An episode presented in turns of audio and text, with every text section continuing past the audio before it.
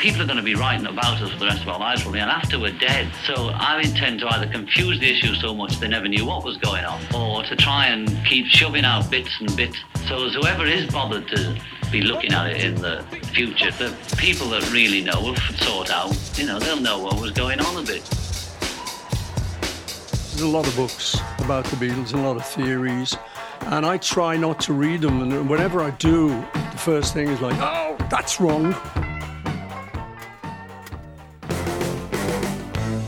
Everywhere you go, trying to find out any little bit of dirt that they can write about you. Beatles is Beatles are Beatles, Beatles, Beatles. It doesn't matter, you know, what, what people say. You can't live all your life by what they want.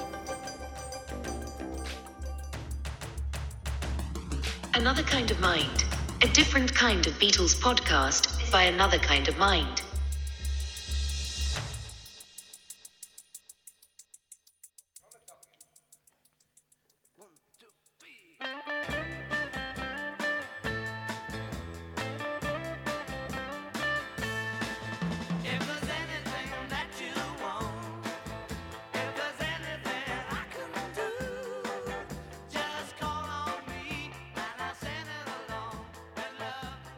Hello, and welcome to Another Kind of Mind.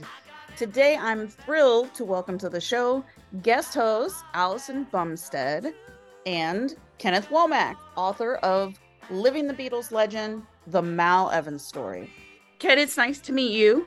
I'm Phoebe. You know Allison. Hey, Ken. Sure do. Very proud And- to know Allison. Oh, thank you. Me too. Oh, thank you guys. I love you all too. You guys are so wonderful to do this. I sure appreciate it. oh, come on. Yeah. Thank you for coming on the show. Heck yeah. I'm very excited. And I was uh, very excited to read the book. Yes. Oh, awesome. You guys liked it. yes. Oh, good. I have to tell you, I'm so worried that someone's going to say too long, didn't read. Oh, no, not at all. It No, it- actually, I, I thought when I looked at it, I was like, this is almost 600 pages. That seems really long, but it didn't feel, it felt like it was 200 pages. It, it really was a quick read. Yeah. oh, it was, good. It was quite easy to read. Quite easy to read, and in a positive Oh. way. Yes. Oh, good. Yeah, I found it very readable. Actually, that was my first comment to Allison was, this is, this is very readable. Mm-hmm. oh, well, thanks, you guys. That uh, you don't know the level of relief I am feeling right now. oh, yeah. I've been looking forward to it ever since I heard it was happening. I'm really pleased to say that it didn't let me down. It was it was very readable. It felt very vivid. And um to me, this is my my impression of the book. I don't know if anybody said this to you yet, but it felt voyeuristic.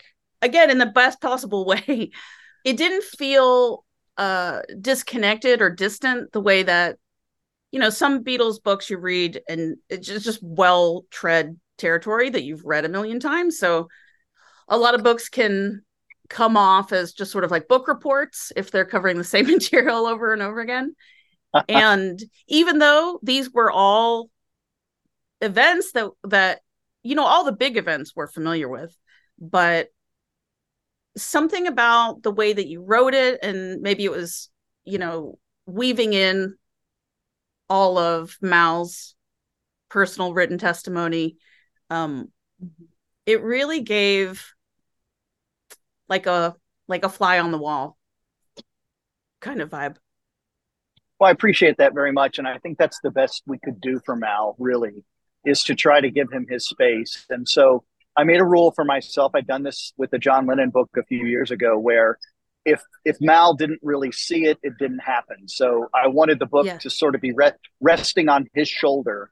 And what he's seeing is what we're experiencing. And so that's the only way I could see talking about those, as you said, well trodden events that we all know you know, over and over again. But you know, you have to point to some of those touchstones along the way. Um, and I wanted it always to be from Mal's perspective.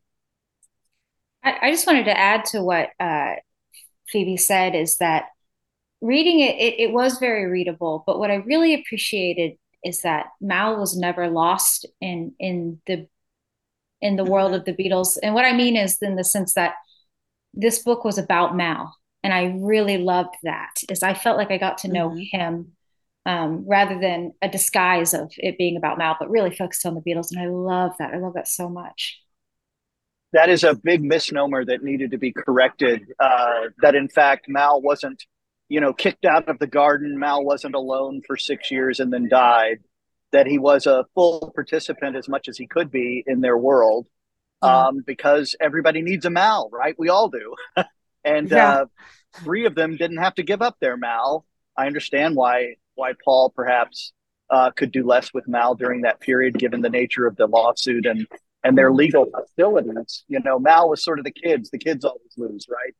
Um, yeah. Uh, yeah, but you know, Mal wasn't expelled from the garden. Mal still participated in that world as fully as he could.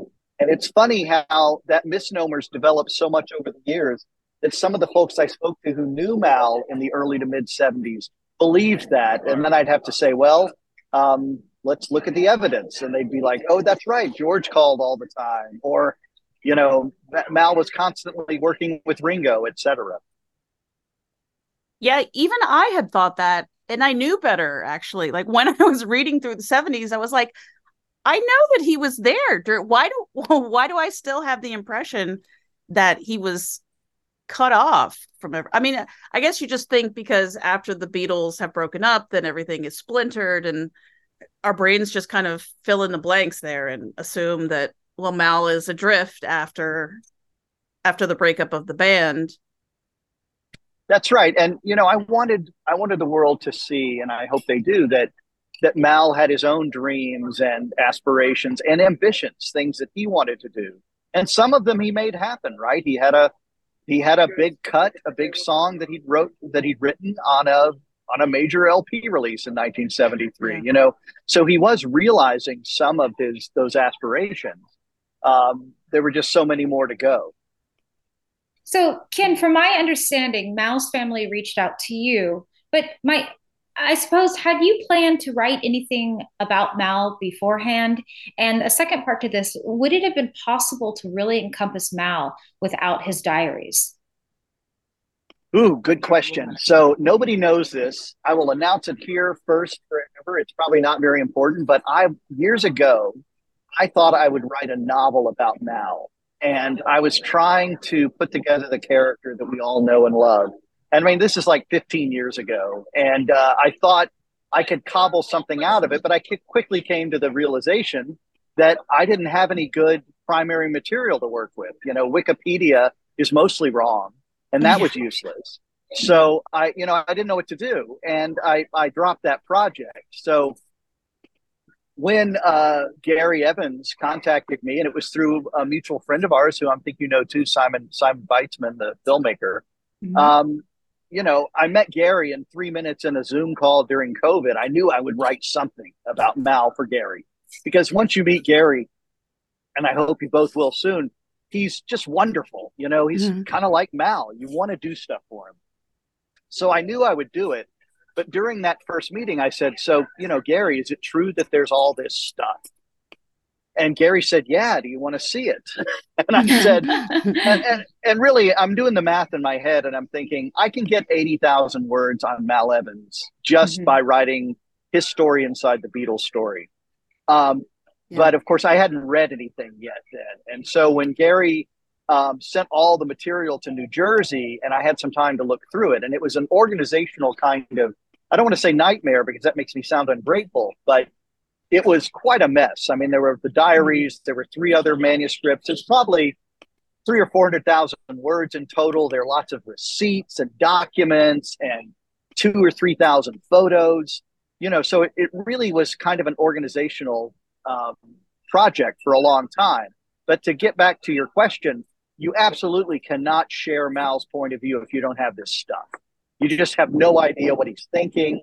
Yeah. And of course, what's interesting about this stuff, and I, I don't like to use the non scholarly word stuff over and over again, but the thing about this stuff is that um, there is so much of it that Mal is pouring himself into. I really can provide a pretty full version of what he's feeling and thinking during these different periods in his life because it's that voluminous. Yeah.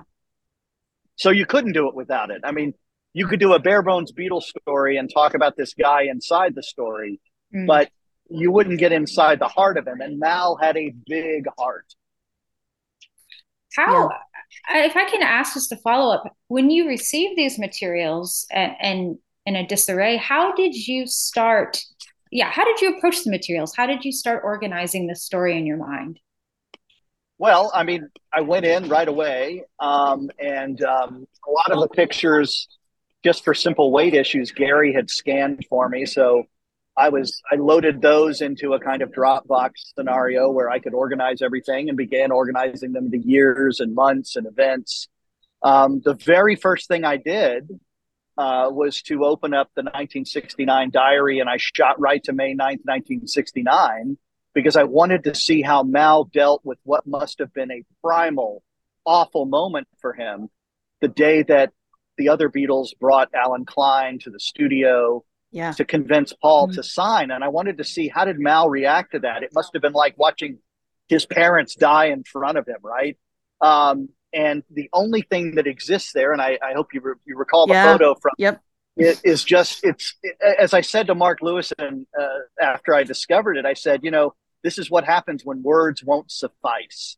You mm. draw, and he draws this picture of poor Paul just losing his mind at this thought. And of course, he's absolutely right. This is going to be the thing that destroys them.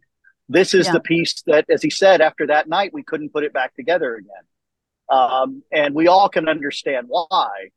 Um, you know, because in hindsight, we know that Allen Klein was much, much worse than any of them imagined that night at Olympic Studios. But Mal's drawing of that little, almost childlike drawing of Paul losing his mind. It's like a beetle going ape shit, right? He's just, um, he's just losing it because it's so ridiculous.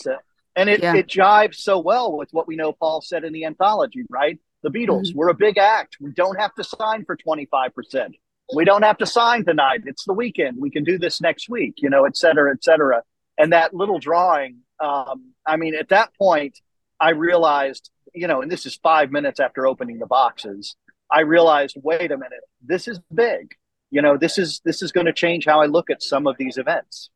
Mm, cool. He's actually uh, quite a good artist now.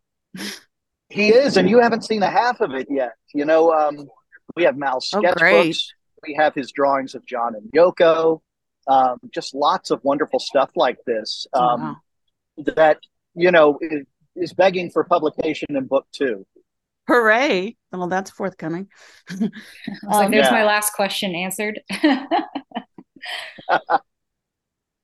yeah, Allen Klein. Um, he really did not come off well. Yeah, well, I mean, he isn't. He wasn't a good person, right? I mean, he was a person yeah, consciously. Right. He's a person. I think we can say consciously signed with them, knowing he was going to con them out of money for cutout records. He immediately took advantage of the Bright Tunes situation with George Harrison, yeah. countersuing his own client. I mean, yeah, uh, you know, slapping no wonder, John in the face. Yeah, I mean, he's horrible, and um, and really, you know, a lot of people have spoken over the years. Did they pay Mal enough? Did they do enough? You know, Mal doesn't really complain about that, except for a few isolated instances. The worst mm-hmm. thing that is done to Mal in this book is by Allen Klein. In Mal's story, Allen is horrible when he will not let Mal continue to work with Badfinger. That yeah. is cruelty. It is absolute cruelty. They loved Mal. Mal loved them he wasn't causing any trouble for Billy Collins, who was their supposed manager. Uh, you know, it was a good person working inside the, the story that becomes one of the greatest tragedies of rock and roll, which is Badfinger, right? Yeah. So what Allen does there is despicable, and it's sheerly for the fact that he couldn't fire Mal and Neil back in 1969. You know, Mal, Mal and Neil yeah. didn't work for him. They had that great mm-hmm. answer that we all beg for when you know, when if somebody's going to fire us, we get to say, "Well, we don't work for you." Yeah, yeah. you know, they didn't work for Allen Klein. They worked for Beatles and Company, and he couldn't fire them. And he made their lives in different ways a living hell for the next few years while he worked with Apple. You know what he, he did he is equally horrible to, to, Neil. Neil comes out of this with deep substance abuse issues, issues, right? I mean, yeah. they both suffer mightily for simply having jobs when that guy is hired.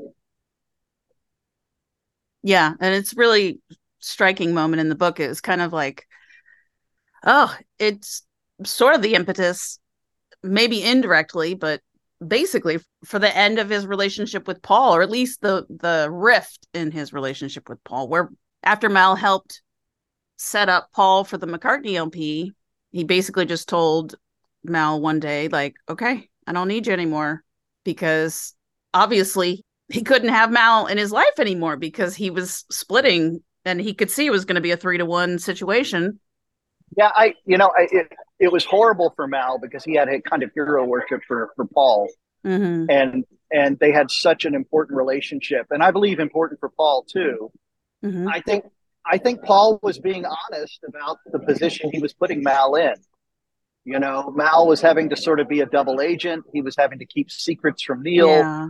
Uh, I mean, I, I kind of give Paul a little credit there because I feel like he was standing up for Mal and freeing Mal to do all the work he would do for the next several years with the other three.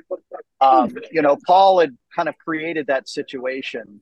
And uh, I mean, who knows what his lawyers were telling him, right? They may have said, look, you, you Cut know, we're trying to, yeah, yeah. Well, they may have said, we're trying to extricate you from Apple. Yeah. You want to, you don't want that, that business relationship anymore. It's not good for you. It's arguably not good for the other three. If you keep working for Mal with Mal, you're a, you're working with a Beatles slash Apple employee. yeah. Yeah. It couldn't mean, I- continue. Yeah. No, it couldn't. And so I, you know, I kind of give Paul a little credit there. Um, did he do it right? Is there any right way to do that? Right? I mean, Mal is Yeah. it has such worship for him that I don't I don't know that it could have gone well. Um, Yeah. Mal Mal kind of understood it years later, but not at the moment. Yeah. Yeah. Well, I guess he wasn't hurtful, but he wasn't, you know, he kind of was just, it was just kind of like, well, it's done. Bye. I guess Yeah, he kind of didn't want to deal with it. Maybe the only thing he could have done is said, you know, look, Mal, I've talked to my lawyers, and here's what they're saying, and here's what it is. Yeah. Um, he didn't do it that way, but a lot of things weren't done well. And uh, and how old was Paul then? Twenty seven or twenty eight? yeah. Right. I mean, yeah. He had a lot on I- his mind. I'm double that, and I'm still not sure about my decisions. So, well, and also, but by the fact that he, which I had not, I didn't know until I read the book, um, the fact that Paul reached out to him basically as soon as the ink was dry on that Beatles divorce. Mm. Oh, sure. I mean, they had, and he'd reached out to him before the Wings tour, and Yep. what was it, seventy two Yep, or seventy? The Red Rose Speedway, yeah. Um, and I love that he had those moments with Paul in December '75 because Yeah. I, I wonder, and maybe I'm I'm giving too much credit. Maybe I have too much hero worship myself, but um, I like to think that maybe in his conversations with Mal, who at the time was telling everybody that he's going to go on this two thousand dollar a night lecture tour, you know, I I I wonder if Paul was thinking to himself, you know, it may not go like he thinks it will. yeah, Uh, right. right because you know paul had his you know even though paul's been in the most successful rock band of all time he understands that a lot of these things don't go like people expect them to and i wonder i do wonder if maybe um you know if um if on some level he was giving mal a landing spot um and uh you know i, I made a rudimentary attempt to obviously to contact them i didn't expect to hear from him and, Yeah. and maybe to be fair, I'm asking Paul for, you know, 50, nearly 50 year old memories. But to my mind, he may have been actually giving Mal a landing spot, knowing how, you know, especially books. It's 1976. Sure. Was it going to get, was it going to catch on like wildfire or, Mm. you know, would it have, I mean, anything could have happened in 1976. I mean, Yeah. yeah. And over here I have Mr. Malcolm Evans, who's through thick and thin would surely like to say a word of greeting at this festive occasion. Merry Christmas, children everywhere.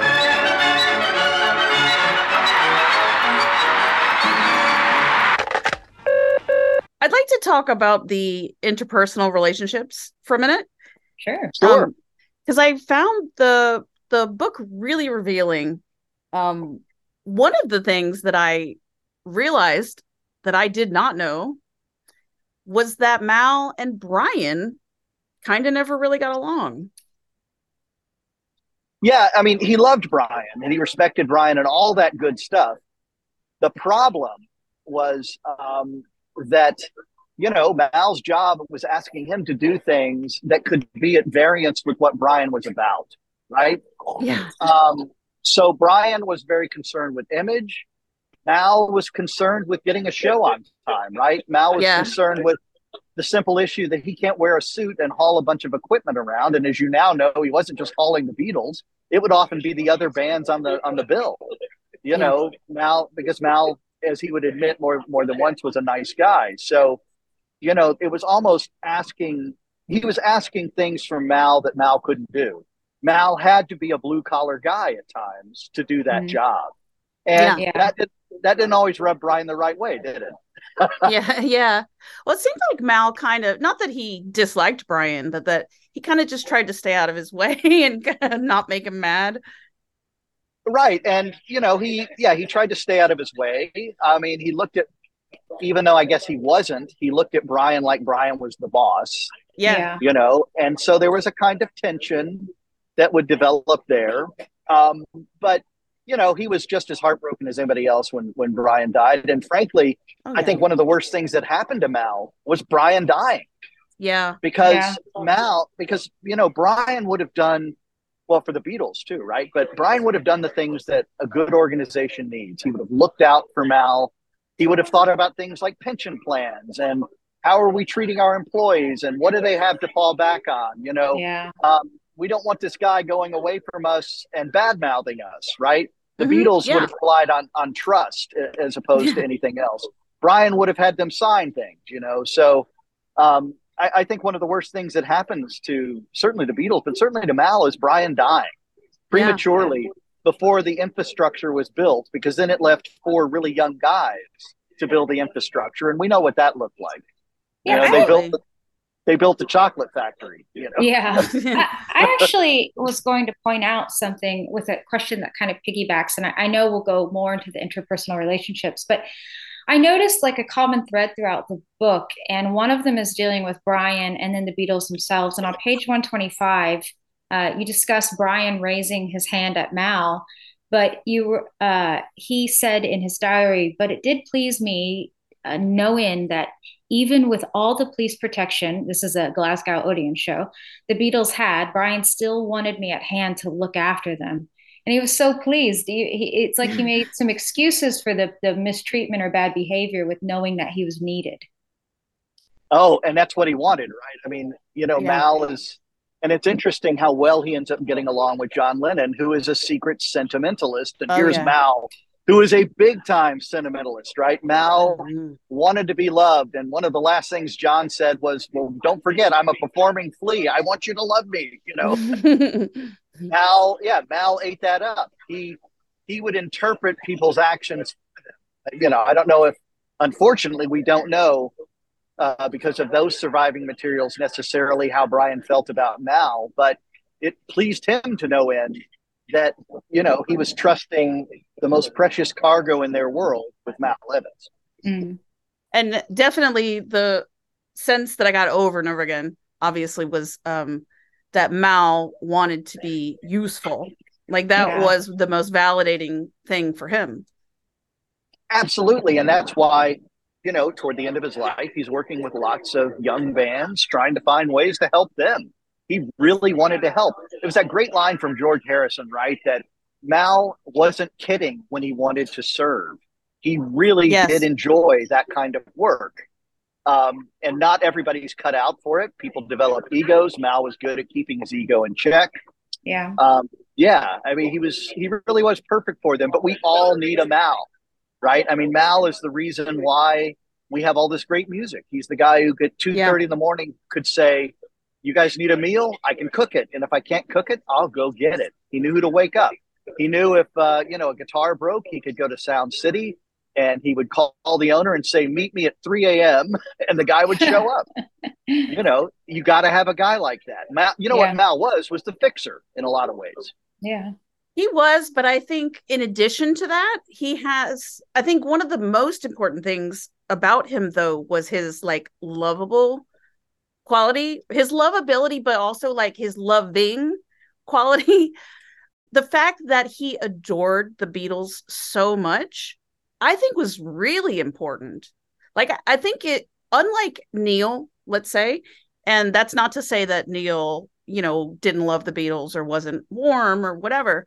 Um, but obviously, you know, Mal is universally described as like lovable, warm. Like I think Paul calls him like a teddy bear over and yeah. over again, or, yeah. you know, like a stuffed animal. Like he kind of is like a a support animal almost you know not to call him an animal but you know what i mean like you know he's like a pillow kind of to them i mean he he doesn't just get them stuff that he that they need but he also gives them piggyback rides you know like he he'll cuddle them if they need to you know like and he and he just worships them and loves them all the time and that's an amazing feeling you know i mean that's like that's why i keep saying we all need a mal we all need a mal yeah yeah, yeah.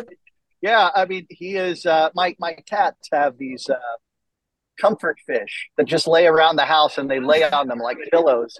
I mean, they once had catnip in them, right? But they don't anymore. And now they're just little pillows. I, we, I think absolutely Mal functioned in that, that, way for them. He was their first audience for lots of their songs, right? Yeah. He was the guy who I, I was going to call the book Brother Malcolm. And then I was thinking of Mother Malcolm because he really did mother yeah. them. Yeah. And I got one of Mal's sisters told me that. She said, I really always thought of them Mal as being their surrogate mother. Uh, and I, I, do think there's some truth to that. I definitely agree. Is yeah. he a nurturing quality to him? Yeah, yeah, Do you think? Do you believe that's why so much was asked of? Well, not only of, of Mal but Neil. it's not only were they seen, especially Mal, as this nurturer, but they were there from the beginning. They're they're they're Liverpudlians. Do, do you feel like that's part of what was uh, why Mal was so requested to do so much?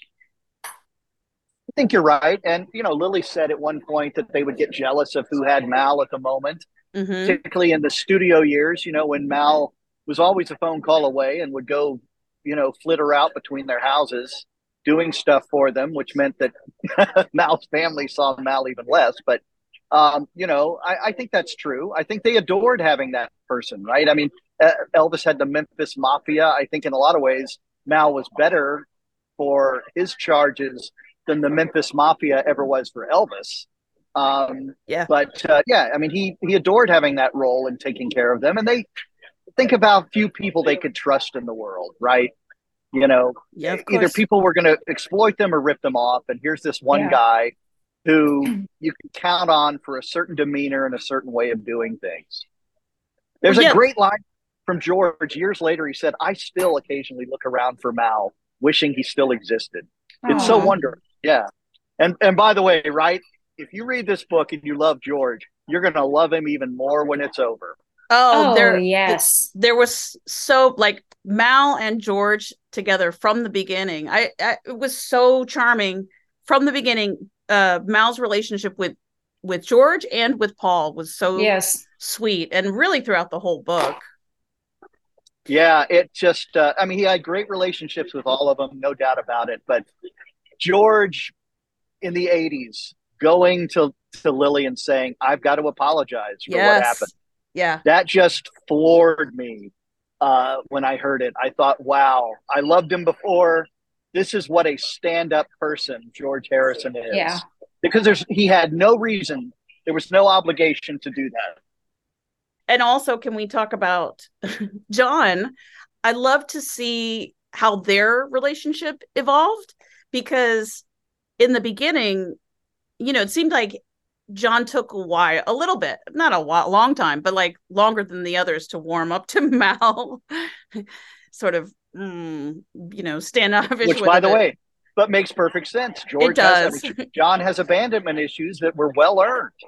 Yeah, and you kept know, him at a distance. And then once he got got to know him, it was very very sweet. It really was. I mean, even calling him the few days before Mal died, I this is how this works, right? So we got a little press this week in People, and a few people have shown up and emailed me, and one of them was a guy who went over the next day after Mal's dead. His body's barely been removed. And the phone rang. He was uh, an engineer who worked with um, Mal's girlfriend's ex husband. And they were there to help Fran out. And um, the phone rang. And this guy answered the phone thinking it was Fran and they could help her. It was John Lennon. This is January hmm. 5th, 1976. John does not know what's happened. He says, What Wow. the F is what the F is going on out there? And he handed the phone to Fran's ex-husband who took the call. And John went from you need to tell me what's going on to just breaking down, you know, at that news. Yeah, that was a lovely part of the book too. And then also John's letter to Lil and Gary at the end. Uh, yeah, I mean, if, Oh if you loved him before, you're going to love him even more. You know, Yeah. that's yeah, I- that's so I- thoughtful. It's so thoughtful and also writing a letter to Lil when I think her her dad died. Yeah, he would. Like, he was was good that way. So kind. I mean, he's John, you know, in all of his John ways, but like when he's sweet, he's so sweet. And that's just very thoughtful. I think it reminds us that a lot of the things that make their music so timeless and we keep finding more nuance to love about it is reflected in things like that, right? So those Yeah. those Yeah. aspects of John are baked into that music, you know, like Nowhere Man. I, I was teaching that last week in class, and we talked about just how meaningful it is for someone to write, especially someone who's extraordinarily famous like that, to write about someone who's so lonely and so lost and so isolated. You know, what does that mean to us? Um, and I, I find these kind of stories really powerful because they're another window into why we do love them. We love them for a reason. Yeah. Yeah. Uh, I also just want to talk about Mal and Paul for a bit because, you know, their relationship is one of the most predominant in the book, really. Sure. I mean, you could tell that like Mal has a really special, special connection with Paul or a special feeling for Paul. Yeah. And some of my favorite parts of the book were all the details of their trips together to Spain, Africa, America, Greece.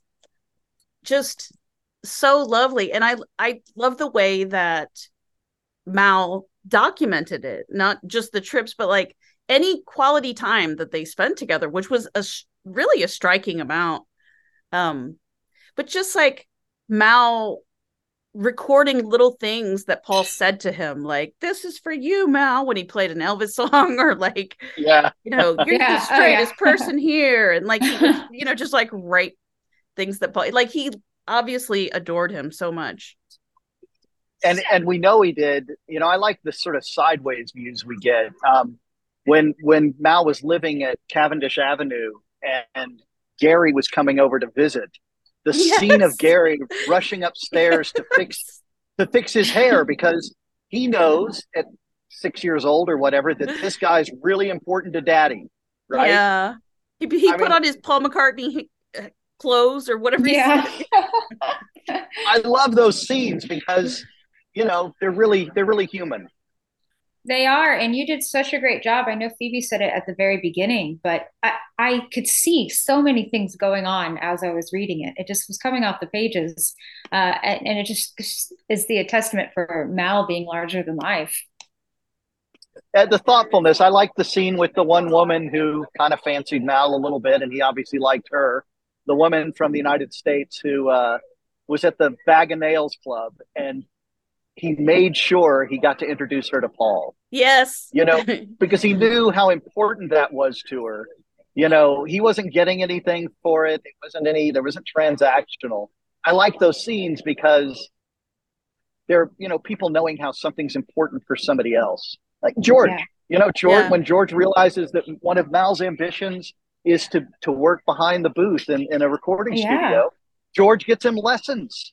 I mean, you know, yeah, that's Doesn't- wonderful. And he encourages wonderful. him to be a bouncer as well. Well, That's true, but, yeah. but yeah, much earlier, but he, he encourages him to be a songwriter. Yeah. You know, he uh, it's wonderful that there are people in your life who fight for you, right? yeah, Who fight for you to be successful. And George wanted to be that guy for Mal. I Yeah. think they all did at a certain point. you know. There's that scene that was so lovely where Paul's talking to Elvis on the phone. Yeah. and he's like, hang on, and he passes the phone to Mal because he knows Mal is like an Elvis fanatic. That was so sweet too. Yeah, Paul yeah, Mal likes Elvis more than they do. Certainly after they met him too. Yeah, I actually right. have a, a question about that. Um, one thing I really loved about learning more about Mal is is his fandom uh, for Elvis, the Beatles, for music scenes, as evidenced in the beginning uh, of the early days uh, by working as a bouncer and being closer to the group. What specifically stands out to me is that he seemed to have an awakening when he met the Beatles and he began working as a bouncer and so forth. Could you comment further on Mal's fandom? And would you argue that Mal, Mal identified as a fan first, then a friend and a roadie, or even a family man? Absolutely, it was uh, it was it was fandom, and um, I got a nice confirmation that re- recently from uh, gosh from Pete Best, who said that you Mm. know this is where Mal started. He started as he started as a fan. That's where you know that's where he began. That's where the story began for him, and um, I like that. You know that he was living out kind of his own rock and roll aspirations through them. You know, he had he kind of toyed with the guitar earlier. He'd probably given it up too soon. Um, you know, it, it was pretty Yeah. powerful. Well, what was fun to me is not just how much he was a fan of the Beatles because we we kind of knew that already, but like I, I was so amused to find how much he loved showbiz in general. Yes. like whenever there was a famous person, you know, he was so excited and writing it down in his book and stuff. It was very cute. That's And right. Kind of yeah, surprised we me. have we have his uh we do have his um uh w- he wrote about 50 pages about meeting with Elvis, you know, so we have this Oh, really wow. full rundown on that. Yeah. yeah, that's a very bit. That's far and away the most the most detailed account of the Elvis meeting that I've ever heard. That, that was wild. Well, and obviously, you know, Mal uh um Mal took special note of that day. yeah. Yeah. Oh, Ken, there are some amazing photos in this book. Oh my gosh. Oh, Yes. geez. That, I was just Yeah. reminded of the the photo of Mal in the um what is it's the girls, girls, girls robe that Right. Tom Parker gave him. But uh there was that one. Obviously, the biggest news, which we uh, saw online earlier this week, Yes. yeah. accompanying I think it was pe- people. It was Oh, uh, that's the right. people of yeah, the people of people. yeah yes uh that brand new photo of john and paul in 1974 that's crazy Yeah, it was. Um, you know, uh, it, I, I'm glad we got to share that with the world. Um, you know, we'll have a nice, even better version of it in book two, restored, and I'm very proud of the photos we have in book one. Uh, but there, some of them are going to really pop in color as full page kind of experiences in the Oh, second wow. book. You know, they're yay yeah. The press was very generous. They gave us a hundred photos, which is an unusually high uh, amount to give to us to, to publish. So we were we were pretty spoiled. Oh, that's amazing. that's awesome my other favorite one is paul stretched out on the hood of the car in colorado Oh yeah, that yeah, that's a great shot. That's another one we have in color. Yeah, that's just beautiful. oh yay i can't wait for that one Yeah, it's good good stuff. Yeah, I liked Mal as a cowboy, and you know, I lived in Liverpool, and and the concept of a cowboy, or saying I, because I know uh, Ken, we're from, we're we're nearby uh, from our origins in, outside of Houston, and Right. um, I, I know that Liverpudlians in general seem to have, at least a certain age of Liverpudlians, seem to have an affinity for cowboys. And, and in And the the 80s, I believe they wore, Yeah. uh, yeah, the Old West, and they actually had um, clubs in the 70s and 80s where they where they wore cowboy boots. I, you don't see them in Liverpool very often now, but there was quite a movement for that. So I'm not surprised that Mal had such an affinity for that. He really did, and and of course, you know, the the subtext begins pretty early, involving firearms. Yes. yeah for Which kind of- sure Yeah. But um Ringo was he was pretty into the whole cowboy mystique, wasn't he as well?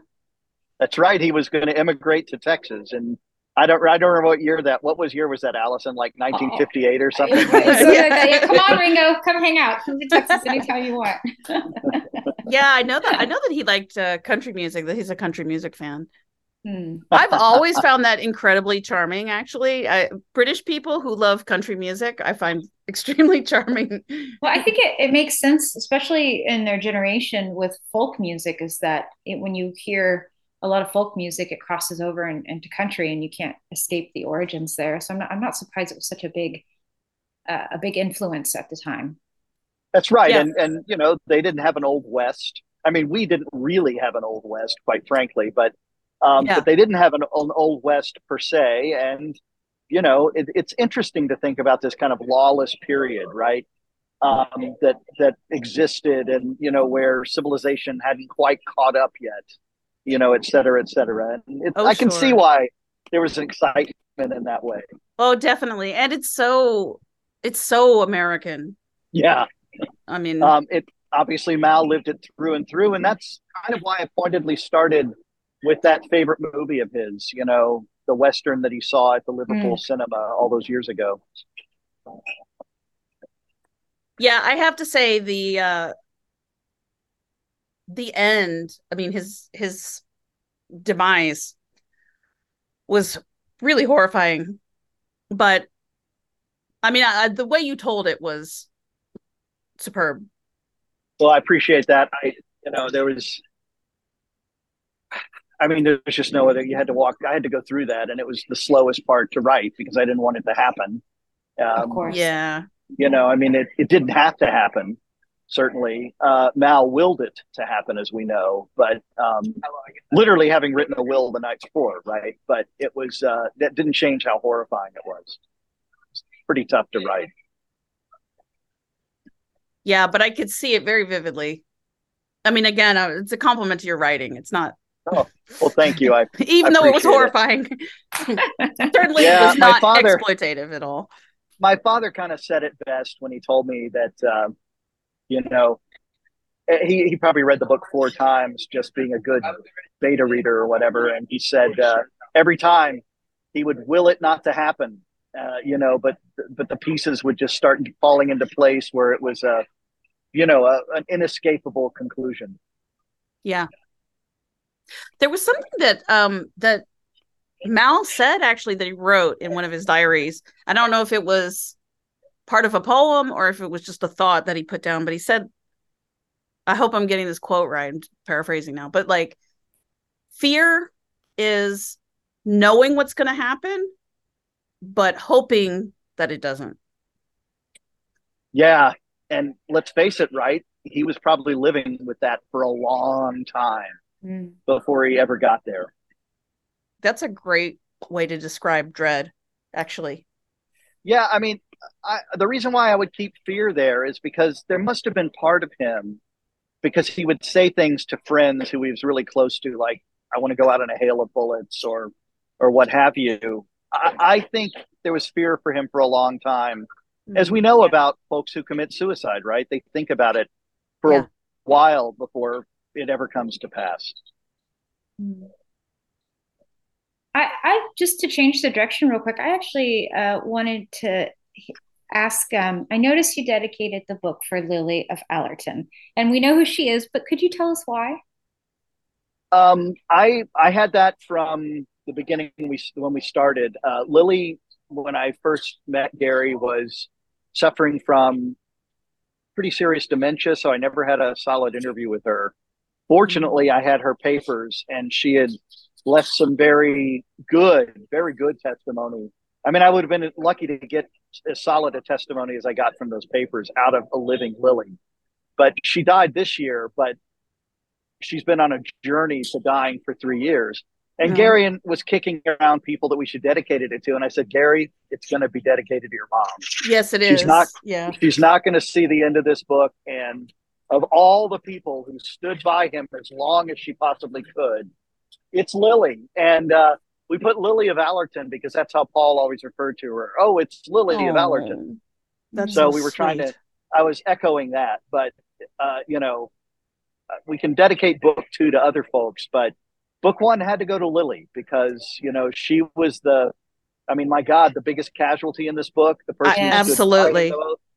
You know, she even as Mal failed her in every possible way, right? At the end, she still loved him, and she still loved their family. Yeah, I definitely struggled with Mal at a few moments. Uh, and I understand that sometimes you realize things after you make uh, very difficult to change life choices. And uh, just with some of the promiscu- promiscuity from Mal, and, and I know, and I expect that in with people who are involved in in, in bands, and especially in this time period. But mm-hmm. I cried for Lily a few times. That's for sure. I didn't dislike Mal uh, because I know he's human, and it just yeah. makes him humanistic. And we realize that yes, he's Big Mal, but he also has his faults. Um, but he's also following a passion, but it's leaving behind a family, and so it's it's it's not an unusual story in that case, but it I just I cried for Lily a few times. Yeah, so well, so, I love that it was dedicated to her. I it, I had the same thought at the end of the book. I was like, man, if there is anyone who was hard done in this book, it's Lily for sure. I don't think you could read this book and disagree with that. Um, it wasn't just the, that like Mal slept with other women, but like some of his treatment of her, like finding the notes and the phone numbers and. Mm-hmm. It, it's all pretty horrible, and um, you know, I would even add, uh, you know, when it comes to Beatles versus Family, Beatles won every time. Um, yeah. yeah. And uh, remember, the only person who stood by him at the beginning when he said, I'm going to go do this thing, his whole family's upset with him. Everybody thinks it's a bad idea. It's Lily. Do you think that working with the Beatles or for the Beatles was filling a need for love and attention that family life was not? Oh, possibly. You know, I mean, I think there are lots of ways to read that. Um, Lily said it when she said, you know, you don't have to go with them to be a star. You're already someone who has those qualities. Oh. I thought that was pretty poignant uh, coming from her. Yeah. Um, but uh, you know, I don't know. Um, we, you know, anyone who sees fame and spends any time around it, you start to see some pretty awful things pretty fast. The way people will mm-hmm. change their behaviors, you know, um, to be close to it, what they'll give up to be close to that white hot candle of celebrity, right? I mean, it's kind of sick, um, and it it shows yeah. you it tells you a lot about the people who then act normal. We're almost impressed with them because they're not acting strange because of what the proximity to fame is doing to them. Yeah. Was, were there, I just wanted to follow up with that. Were there some moments in the diary where he recounts some events that were difficult for you to read? And how did you process them uh, as you were preparing to write about them? Oh, uh, I mean, there are several where, you know, they, they may seem in the grand scheme of things, like not very much. But you know, when Mal is consciously stringing Lily and the family along while he stays in America for five more weeks or whatever, I mean, I, I would find myself angry at him and disappointed in him. Mm. You know, because we know he knows better. That's the problem for Mal is yeah. we know that he has a conscience, that he has a heart. We know that he knows better. Um, and yet he sometimes can't get those better angels to go with him. Even in that scene, actually, the probably the, the angriest I was is the scene where they go on the last family vacation before Mal moves to the United States. And Gary is like, Dad, you're going to leave us, aren't you? And Mal won't even have the conversation. Gary's the adult in that conversation. Yeah. Gary really is a strong character in the book as well. He is. um, even when he shoots Keith, poor Keith. if people haven't read the book, don't worry, Keith's okay. um oh there was that i was going to ask you if we if we don't want to talk about this we don't have to but um just thinking of some of the more horrible things in the book that might have been hard to write about there was that incident with sounds incorporated in the hotel? Oh uh, yeah, yeah you know what? rough. i i did a lot of extra research around many of the sort of sub narratives in this book. I did as much as I possibly could because um, my spidey sense suggests that, and I'm and the Beatles did not do this. That one of the uh, perhaps bands on the bill or Yeah. somebody did something pretty atrocious that night. Yeah. Well, that's Yeah. what it sounds like. Cause it, so it sounds like, and correct me if I'm wrong, that we don't really know. Like, we can't, there's no proof, there's no police report. Like, we don't really know what happened. But I would say generally, like, when there's two or three conflicting accounts, it's probably the worst one. I I think it probably is the worst one too, or at least well, even the middle one's not very good. Yeah. Um, I I think I think we should be relieved that um, even though the press, uh, you know, didn't have certain, well, I don't know if they have any values now, but we certainly have the value of not naming the name of the victim, and I'm glad that that person's name was never yeah. um, circulated. Although, if I'd known the name, it would have helped me figure out perhaps Sure. what really happened. So Yeah, that's kind of of a double-edged sword there. But I'd rather her name not be out there. But yeah, I'm still not sure what happened then. Um, and Mal's account suggests that a people, and again, very likely not the Beatles. Um, Yeah. Something pretty crummy happened that night Yeah. and uh, you know i for all of the stories of behavior on the road um, the beatles of course come off pretty tame compared to led zeppelin or what we know Oh, about the yeah. Oh, 1970s um, it- what, what's interesting to me is how different things are in 1965 when they sort of retreat inward right? When they don't want to party every night in their suite. They don't want you know whatever novelty was over pretty quickly for them uh, with with all of that business. Yeah, I found that pretty shocking. I mean, I know there were there's definitely some uh sex parties in Australia and stuff like we've read about those. Um Yeah, but there's nothing new in this book as far as you know. There are no big revelations about those Yeah. events. Um, those have been written about before. You know. Um, Yeah. well, I Yeah, think they're just all. pretty standard, you know, prostitutes and whatever. I suppose you know. And look, you know, like in the Philippines or in Japan, sometimes the promoters would think, well, these must be rock stars, so we need to go get a bunch of Oh, yeah. for them. You know, and they would all sort of look at each other like, what? yeah. you know so that some in some cases those are examples of you know the pr- the promoters thinking they knew what people wanted you know? That Yeah. was a real that was real like huh i guess it's 1966 isn't it? Moment. In the book where it's just like yeah this is just like a standard it's like a crudité plate or whatever like we're just gonna bring you right. five sup- succulent females to do whatever you want with. Right and i mean mal was probably more interested in times in that than they were. Yeah, Yeah. right. You know i i'm kind of curious. So you said something that i feel too and I, I i'm trying to process it. You know we now know so much more about him. We're disappointed in him deeply Yeah. at times. Why do we still love him at the end do you think? Oh, I, hmm. I, i mean I i, can i can say on a really shallow level honestly um i find it relatable how much he loves the beatles Sure. I also feel that he, I think we can all relate to Mal, and not just the Beatle loving, but the fandom aspect and the devotion. And just as you said earlier, Ken, is that we all need a Mal, is that he was just like any great person is so so great on so many levels, and they're always going to have their flaws. Uh, it- it's a I don't know. It's like with John Lennon. I ask myself the same question. Yeah, or all the Beatles, frankly. Yeah. Yeah, sure. And um, I guess in a way, it's the Mal's living out the fantasy of the most diehard fans, right? Having that level Yeah. of proximity. And Yeah. he's so important to them as well. I think that's also, if they're important to the Beatles, of course they're, you know, someone would be important to us. And he did, he Sure. did contribute a lot too. Well, and No, I was absolutely- yeah, I was struck by the amount of emotional support and emotional labor he's kind of doing just by like I said, just like being around and like somebody around who thinks that everything you do is great is a good feeling.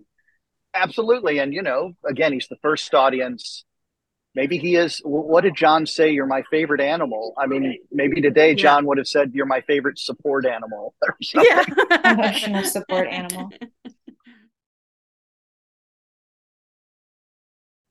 Can you tell us about the next book that's coming out? Or is it a book or is it like a collection? How it's a book, um, but I mean it. Uh, it well, the collection. So you nailed it with that too. So it will be many, many more photographs. We have a 400 photograph allowance on that one, so it's four times. That's It will be the diaries uh, from 1963 through 1974. Mal stopped writing in 75. Uh, he didn't stop writing, he stopped writing a diary. What he wrote instead were notebooks. So some years he really concentrates on his notebooks, but they essentially function like his diaries. yeah. So, you know, we'll turn to the, the notebooks in the years when the diaries aren't important to him. We'll have his manuscripts for his uh, two main texts, his memoirs and his 1965 memoir, which was called Beatles USA. Um, we'll also have, um, you know, more ephemera, uh, stories about Mal from other folks, etc. So uh, it'll be a richer book, but in a different kind of way. And what I'm hoping with it um, if it comes off the way I want it to, is it should be a book where we are other people can go down their own Mal Evans rabbit hole, right? So they Yeah. can get this, they can get this book and and start following names and dr- addresses and dates, etc., and create and learn about news stories that you know I didn't cover or didn't have time to cover Oh, that's great. you know so i'm really hoping i can't wait to see what other people come up with is probably a better way to put it Oh, that's So I want- I- fantastic. i want the right information to be there uh, so much of it that people can go make their own discoveries and to be contextualized properly so that you know people can can go down those those paths for themselves That's great. I think some of us were a little bit scared when we heard that these were coming out because I think maybe, you know, where we're like, oh no, are there things we don't want to know about the Beatles? And I mean, unless you're holding something back, I really didn't. I really didn't read anything terrible about any of the Beatles in this book. No, I'm Yeah. not holding. I'm not holding anything back. And um, you know, Mal took what Ringo said to him very seriously in the last year or two when he was thinking about doing a project like this. Ringo said, "If you're gonna go to the trouble of writing your memoirs or telling your story or telling us our story in the context of your story, right?" Yeah. He said, "Tell the truth." Yeah. And Mal did that. Now he mostly, if anybody's exposed in this book, it's Mal. But Mal would Yeah. have told you that that was his story to tell. For sure. Um, yeah. And there, there is a sense, and I think I remark on this at one point, that at a certain point, Mal seems to be realizing that maybe he's writing these diary entries for posterity, that it's not just about him, that he knows what he's doing when he's writing them. Ah, yeah. yeah. Yeah, I mean, there, it's there's almost this moment where you can sort of see that coming in. He's a surprisingly good writer, actually. Mal was a smart guy. Mal was a reader. You know, Yeah. more people were readers back in those days, but Mal was a reader. Um, he, uh, you know, uh, enjoyed art. Was a good artist. Um, Yeah. you know, I mean, Mal. One of the reasons his family was frankly so pissed off when he went with the Beatles is he was educated. He owned a house. He owned a car. You know, he was Yeah. in a good pretty job. rare air. Yeah, he had a real job with a pension. I mean, that was pretty rare air for 1963 Yeah. in that town at that time. And so they they couldn't believe he was going to give something like that up. You know, they were so proud of him. He was like, you know, the first son Yeah. who'd gone out and made good. Yeah. Yeah. I think I, I'm really excited for, you know, more and more people to read this because it's it's not only more information on their favorite band, but you really get a peek into his life and to see just a whole other aspect of it. And I and I didn't know much about Mal until now. So this is this is great. Thank you. Oh, well, I sure appreciate it. That this uh, this gives me uh, hope for the book. I'm glad to see that it connected with you. You know, when you when you write something that this this long and this big, it's hard to it's hard to gauge it. Oh, it was a joy to read, honestly. Honestly. And this and then it's been like this has been a crazy week and for Beatle people, right? Yeah, it has. Oh my gosh. I, yeah, I, it really has. I haven't even asked you about now and then if you've what your thoughts on it were, or did you enjoy Um, it? Well, I was under an NDA for quite some time. I'd heard it um, Mm. a month, sometime a month or two ago, and uh, I really, um, I'm very moved by the whole business. You know, I'm moved by today's video that was released. I uh, I find the song moving um, as much for the story behind it and Mhm. trying Yes. to explain our love affair with the Beatles for six decades, but just as much their internal Yeah. Love for each other. And I, I think it puts a wonderful bow around that. Uh, but but I keep coming back to the same kind of conclusion, which is, you know, um, we're, we're marking time this week with this important song, which um, will go out on a high note.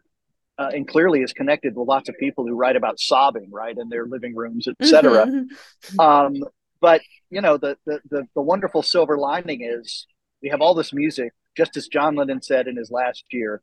You have all this great music. You don't need the band to get together again. And Yeah. um, when I when I teach my Beatles class every fall, I'm just extremely jealous of them because they have this for the rest of their lives, right? And uh, this richness, this experience that changes as we change, as we get older and uh, continue to experience the band. It's a beautiful thing, and this is kind of a nice commemoration this week with this release, and of course with the Red and Blue albums next week yeah. of just how special this is. But it's going to be special for a long time, for centuries. Brian Epstein, Mm-hmm. man, didn't he nail it when he said in '65 the children of 2000 will listen to the Beatles? Yeah. That must have it must have seemed ridiculous when he said it. no, seriously, because you know we hadn't even really had Rubber Soul yet, and uh, yeah. and yet you know he's he right. knew. He knew. Yeah. He always knew. That's so well put, Ken. Thank you. And Thank you you, did Ken. write a really lovely piece on Now and Then this week too, which everybody thank should you. read if they Oh haven't well, thank you. I, yeah, I really wanted to bring it for them, you know, because uh, um, there's a lot of risk in this. You know, it might fall flat, or it might have different kind of uh, a different kind of resonance. But I think I'm really proud for the people at Apple. I think they're getting they're telling a great story this week, and it's beautiful. And and they're Yeah. you know they're let they're giving old fans and new alike an opportunity to feel something really powerful, not just about the Beatles, but about themselves. Yeah. Yeah. That's so lovely. Thank you very much. And thank you for coming on the show to talk to us. Anytime. You guys are great. This is one of the best Yeah. podcasts. Everybody knows that.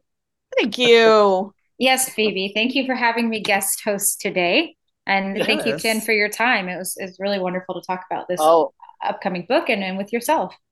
oh well, Yes. thanks you guys. This really meant a lot. Thank you so much. And uh, in a moment, I will I will give up my bench here in Little Ukraine. Enjoy your time in Little Ukraine.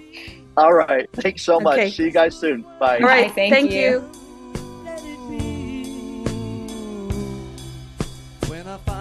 Myself in times of heartache, Brother Malcolm comes to me, speaking words of wisdom, let it be.